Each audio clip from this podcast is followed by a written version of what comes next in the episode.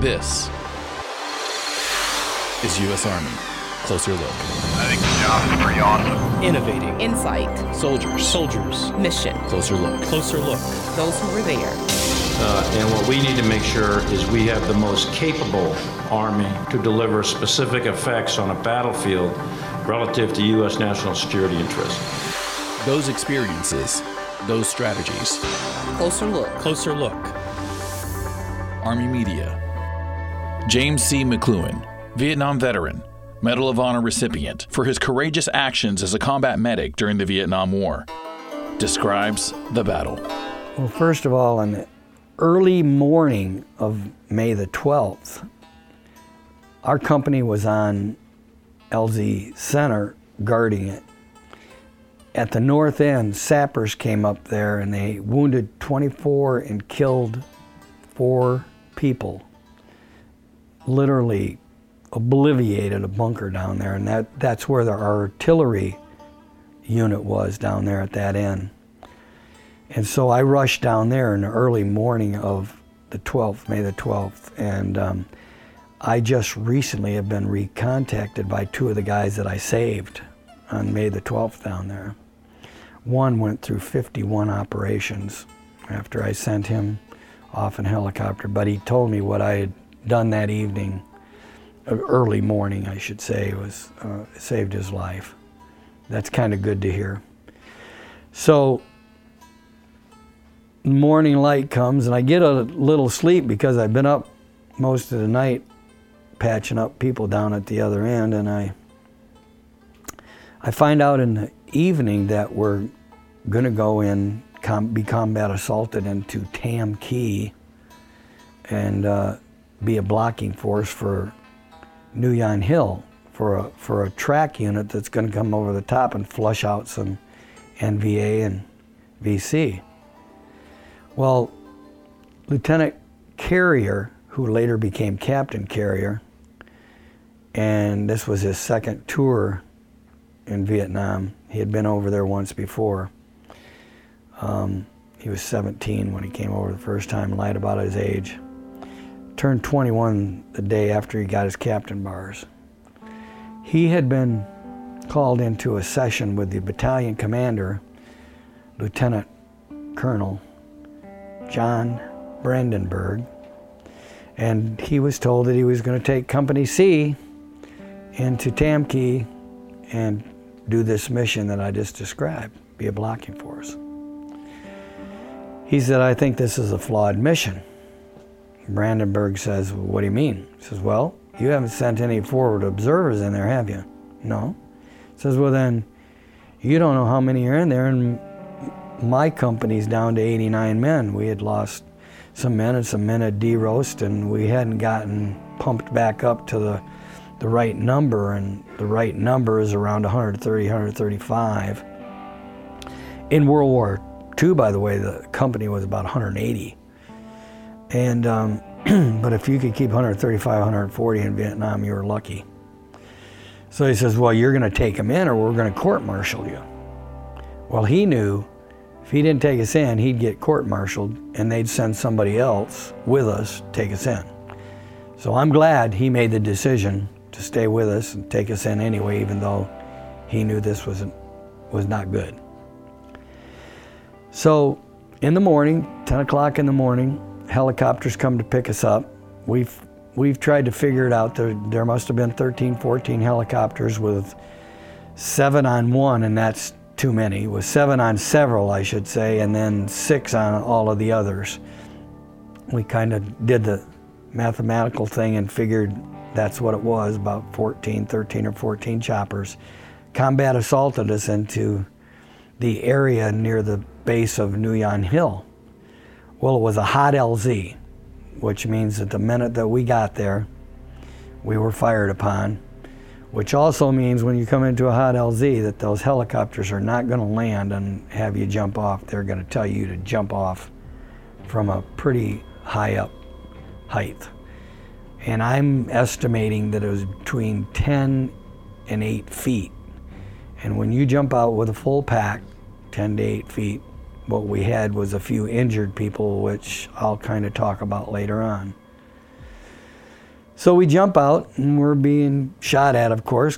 they shot down one helicopter and they brought in an, I don't know if it was one of the helicopters that led some of the guys off that went down and picked the, that crew up, but another one was shot down and they couldn't get to them. So we sent a squad out to protect them in this big culvert. It was it was a place that had been bombed out, and they kind of got got in there, and the squad surrounded and protected them while they tried to get a helicopter in to take them out. Well, they couldn't get anybody in; they were being fired upon so so heavily that nobody could land and, and get them out. So they ordered them, and I'm estimating they were out there about 200 meters they ordered the squad to bring the crew in and that will bring in helicopters up here and, and get them out from up here. So they started coming in, and I could see at quite a distance behind them, and I'm going to estimate 100 to 75 yards. Um, there was a North Vietnamese unit on line coming at them, trying to pick them off. Well, I also noticed there was one guy lagging behind.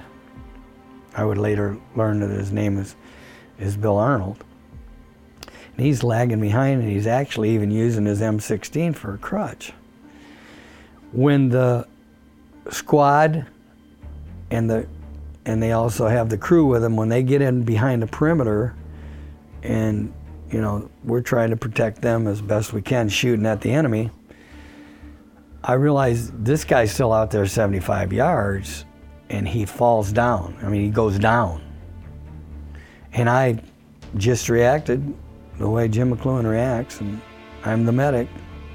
I jumped up, I weaved and sprinted through the fire and slid in next to him like I was sliding into second base. And I said, Are you hit anywhere? No, he said, I'm not hit anywhere. He said, but I hurt my knee jumping on a helicopter. We've been out there most of the afternoon in that heat and that, and my, my knee is just swollen and I can't hardly even walk on it. And I said, Well, you hang on to your M16 because you're going up on my shoulders. So I threw him up fireman style and weaved my way into the through the crossfire, and they're doing a good job of missing us at this end, but they're trying to hit us the NVA and that are trying to hit us from the, the back end. And I got him in and I dusted him off. And um, he, uh, he never saw the battle. So it, his, his knee being injured jumping out of the helicopter became a blessing in disguise for him, although he didn't realize it at the time. And Jim McCloughan going out and dragging him in, he would have either been captured or killed because they had gotten close enough to do that he wasn't going to move from that spot. So the day goes by, and I have a few heat casualties. That that North Vietnamese unit they left. Of course, they're not going to attack our a whole company. They'd done their job, and um, I'm going around getting some of the guys that were injured uh, taped up and that kind of thing, and and we actually could get helicopters in and get them out. I'm not I had something to eat and drink just before we combat assaulted off of the hill at LZ Center that morning, and I still haven't had anything to eat or drink all day. And four o'clock in the afternoon rolls around.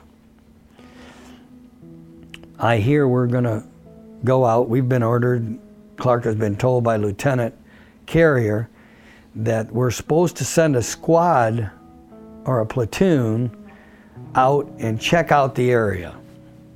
And I'm thinking, are these people nuts? We've had, we came into a hot LZ. We know there's enough out there that, you know, we could get hurt sending a platoon out there. They had two helicopters shot down, and they couldn't even get another helicopter in there to rescue some of the crew. Nope, they meant it. Well, here we had a problem. The guy that would usually carry the the radio was dusted off with a uh, heat exhaustion. Big man. Um, he was helicoptered into the 312th in the afternoon with heat exhaustion. So now the guy that was gonna walk point has to carry the radio And the guy that's to walk point hasn't even been there a month. Well, you can't put him on the radio because he hadn't been there a month, and that radio is pretty important for communication, so that's what they had to do. Lieutenant Clark, our platoon leader, wasn't happy about that, but not much he could do about it. So we're strung out going across this rice paddy. We're not in contact with anybody yet. We're trying to feel our way across. And we get into a trench line that I'm sure was dug by the French many years ago. We're going along, and it's kind of brushy, brushy area, so you're not sticking up like a sore thumb, but you're still not very well protected, and and uh, you you can't hide too well. And by this time, we don't know it, but th- they know we're coming, and they see us coming. And they've already set up an ambush for us. I get in the trench line, and I'm behind the first squad, but I usually I'm in the middle of the whole platoon, but I placed myself behind the first squad because I figure if anything happens, I want to be close enough that I don't have to come from the middle of the pack.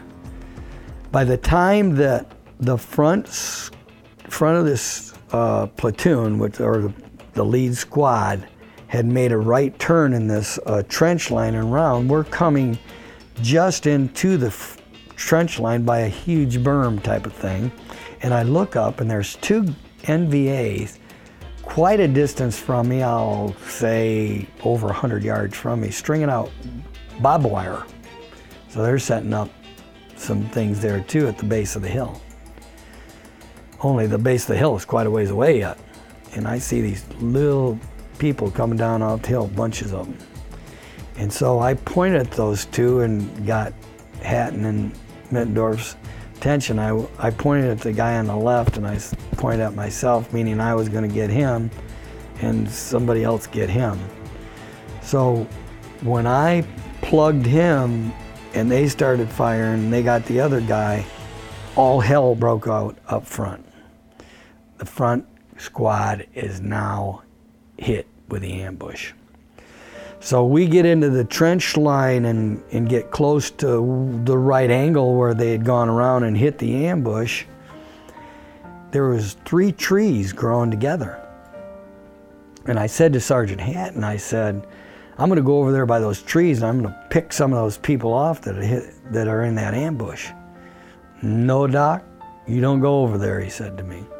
And I said, Come on, come on, Hatton. You know, I'm becoming quite a fighting man. I know what I'm doing. I think if I get over there by that tree, that um, you'll be able to, uh, we'll be able to see some people and I can pick them off. Don't go over there. I mean, just, just like I just said it. Don't go over there. Less than 15 seconds later. Now we have no grenades for smoke to throw out. We're amongst the enemy. But the people coming overhead don't know that. They don't know where we're at.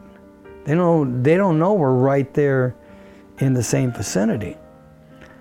So I hear this sound of the helicopter coming in, and I look up, and a Cobra is, I'm not kidding you, he is just overhead.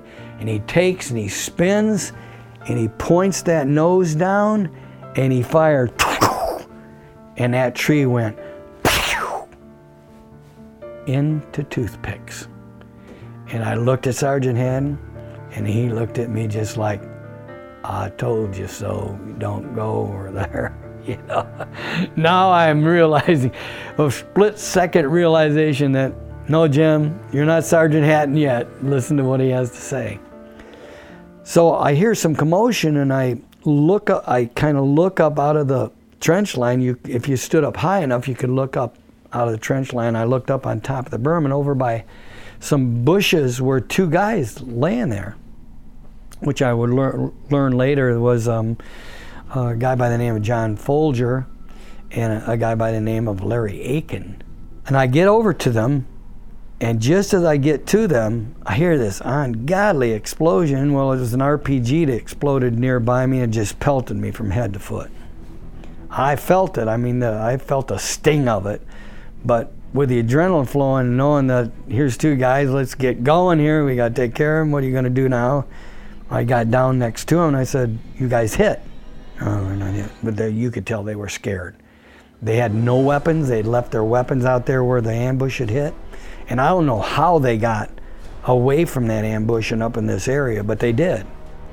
Now Aiken's about 215 pounds and Folger's about 185 pounds, and I drugged the two of them across the top of that berm and into that trench line. I had handed my weapon to Hatton before I jumped on there, and I looked around, and Hatton and Mittendorf were gone. Well, what I didn't realize was the, the that ambush is starting to come in from around that right angle, and they're starting to come around and see who who is this in the trench line. But I looked up on the berm, and less about 10 meters away, it's two NVA looking at me just like I'm looking at you.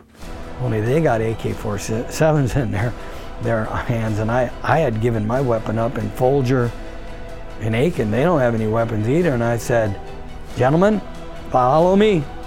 And I turned and I sprinted down that trench line, and then I realized this is slowing me up, so I, I got out into the open because I could run faster. And I'm weaving and literally could hear and see the bullets skipping off the ground. They're firing at me. Listen to part two of the battle on Closer Look. Hear what happens to McCloughan and his team that earned him the Medal of Honor. This is U.S. Army. Closer Look. I think the job is pretty awesome. Innovating. Insight. Soldiers. Soldiers. Mission. Closer Look. Closer look. Those who were there. Uh, and what we need to make sure is we have the most capable Army to deliver specific effects on a battlefield relative to U.S. national security interests. Those experiences, those strategies. Closer look. Closer look. Army Media.